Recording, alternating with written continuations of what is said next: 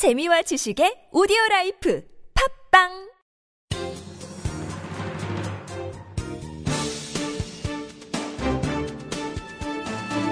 일간 사설 5월 28일 목요일 한국일보 사설. 메르스 공포 키운 방역 당국의 뒷북 대응 중동 호흡기 증후군으로 불리는 메르스 감염 환자가 국내에서 첫 발견된 지 일주일 만에 5명으로 늘었다.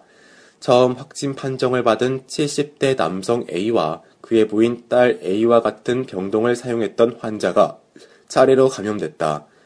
급기야 그제는 A를 치료했던 의사마저 유전자 검사 결과 감염이 확인됐다. A와 접촉을 했던 또 다른 두 명도 한때 감염 의심 환자로 분류됐으며 지금도 격리 이송된 채 생활 중이다. 감염 확진 환자들과 접촉 이미 자가 격리 중인 인원만 60명을 넘고 있어 이들 중 추가 감염자가 나올 가능성도 배제할 수 없는 상황이다. 감염 환자가 속속 발생하면서 추가 확산에 대한 두려움이 커지고 있다. 방역당국은 뒤늦게 자가 격리자에게 주변 인물과 2m 이상 떨어져 지내고 집안에서도 방역 마스크를 착용할 것을 당부하는 등 사후약 방문격 대응에 나섰다. 38도 이상 고열이 있을 경우에 한 해 실시하던 유전자 검사 기준도 37.5도로 낮췄다. 자가 격리 대상자가 희망할 경우 고열이나 호흡기 증상 없이도 인천 공항 검역소 내 격리 시설을 이용할 수 있도록 했다. 하지만 어제도 전북 정읍에서 중동 지역에서 체류한 20대 여성이 메르스가 의심된다고 자진 신고하는 등 사회적 동요가 쉽게 가라앉지 않고 있다. 이번 메르스 공포는 방역 당국의 안일한 초기 대응에서 비롯된 측면이 크다. 보건복지부 질병관리본부는 첫 감염 환자가 발생했을 당시 전염성이 낮다는 이유로 사태를 심각하게 받아들이지 않았다. 심지어 고열 증세로 입원한 A가 입원한 병실에서 4시간 동안 간호한 딸이 감염을 의심, 스스로 격리 검사를 요청했으나 보건당국은 검사 대상이 아니라며 거절했다. 이 여성은 결국 나흘 만에 감염 환자로 판정났다. 만일 그가 보건당국의 말만 믿고 길거리를 활보하며 마, 많은 사람들과 접촉했더라면 어떤 일이 벌어졌을지 생각만 해도 아찔하다. 방역 당국은 메르스가 한때 아시아에 창궐했던 중증 급성 호흡기 증후군 사스만큼의 위협적인 전염성이 없어 과도하게 걱정할 질병이 아니라고 말한다. 하지만 2012년 사우디아라비아에서 메르스가 발견된 이후 감염 환자가 1142명 중 465명이 사망, 치사율이 40%나 되는 치명적인 질병이다. 아직까지 예방 백신이나 치료 약조차 개발되지 않았다는 점에서 결코 안이하게 대할 질병이 아니다. 다른 예로 조류 독감은 가축과의 접촉을 통해서만 감염된다는 것이 기존 학설이었지만 사람과의 접촉으로도 전염이 가능한 것으로 확인됐다. 신종 전염병은 워낙 변종 등장 속도가 빠르고 예측 불가여서 좀 더 면밀하게 관찰하고 접근할 필요가 있다는 얘기다. 뒷북 방역으로 신뢰를 떨어뜨리는 일이 더는 없어야 할 것이다.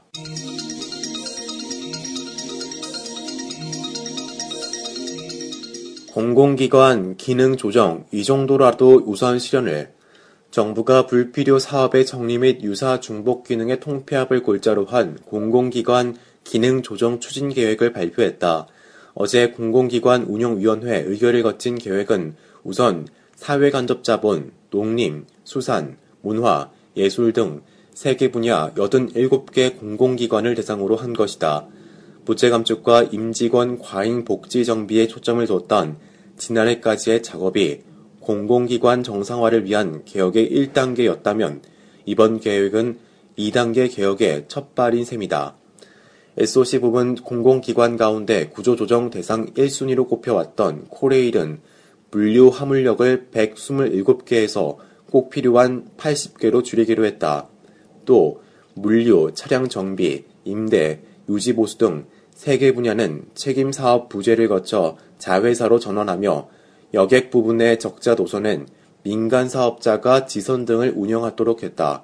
보조금 지출을 줄이기로 했다. 부동산 사업의 공룡인 한국토지주택공사는 중대형 분양주택 공급 사업을 중단해 민간과의 불필요한 경합을 없애는 한편 공공임대주택 관리 업무도 민간에 개방키로 했다. 연 87조 원의 예산이 투입되는데도 전체 공공기관 부채의 43%에 달하는 225조 원의 막대한 부채를 지고 있는 27개 SOC 공공기관 중에선 이 밖에도 지적공사, 한국감정원, 한국도로공사 등이 본격적인 조직 및 사업 축소에 나서게 된다. 농림, 수산과 문화, 예술 등 두 개 분야에선 농어촌 공사가 SOC 서역의 감리와 수변 개발 사업 등을 민관에 이관하게 되고 체육인 육성재단과 녹색사업단 등이 통폐합될 예정이다. 하지만 백과사전식으로 줄줄이 나열된 이번 계획은 국민의 눈높이엔 여전히 미흡하다.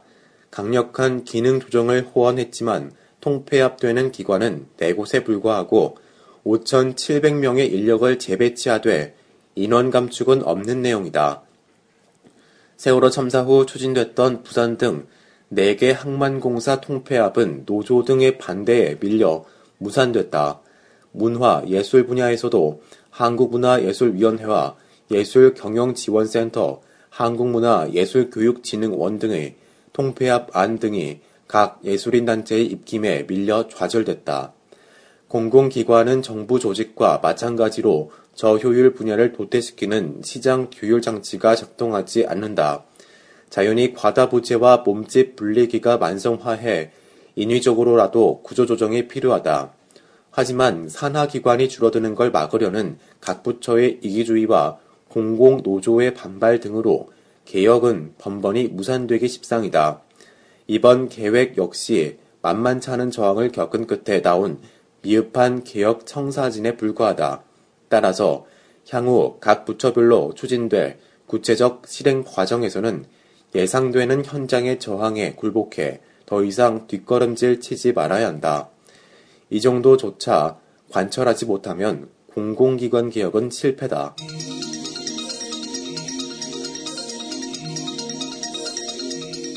제1야당 명운 걸린 김상곤 혁신에 주목한다.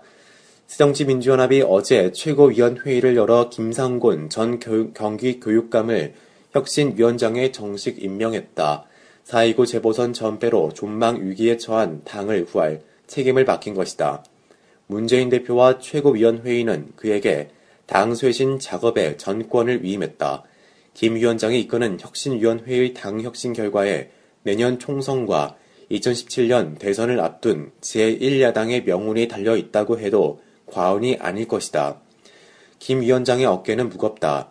그는 어제 기자회견에서 사약을 앞에 두고 상소문을 쓰는 심정이라며 정당개혁, 공정개혁, 정치개혁에 무겁고 준엄한 혁신을 이뤄나가겠다고 밝혔다.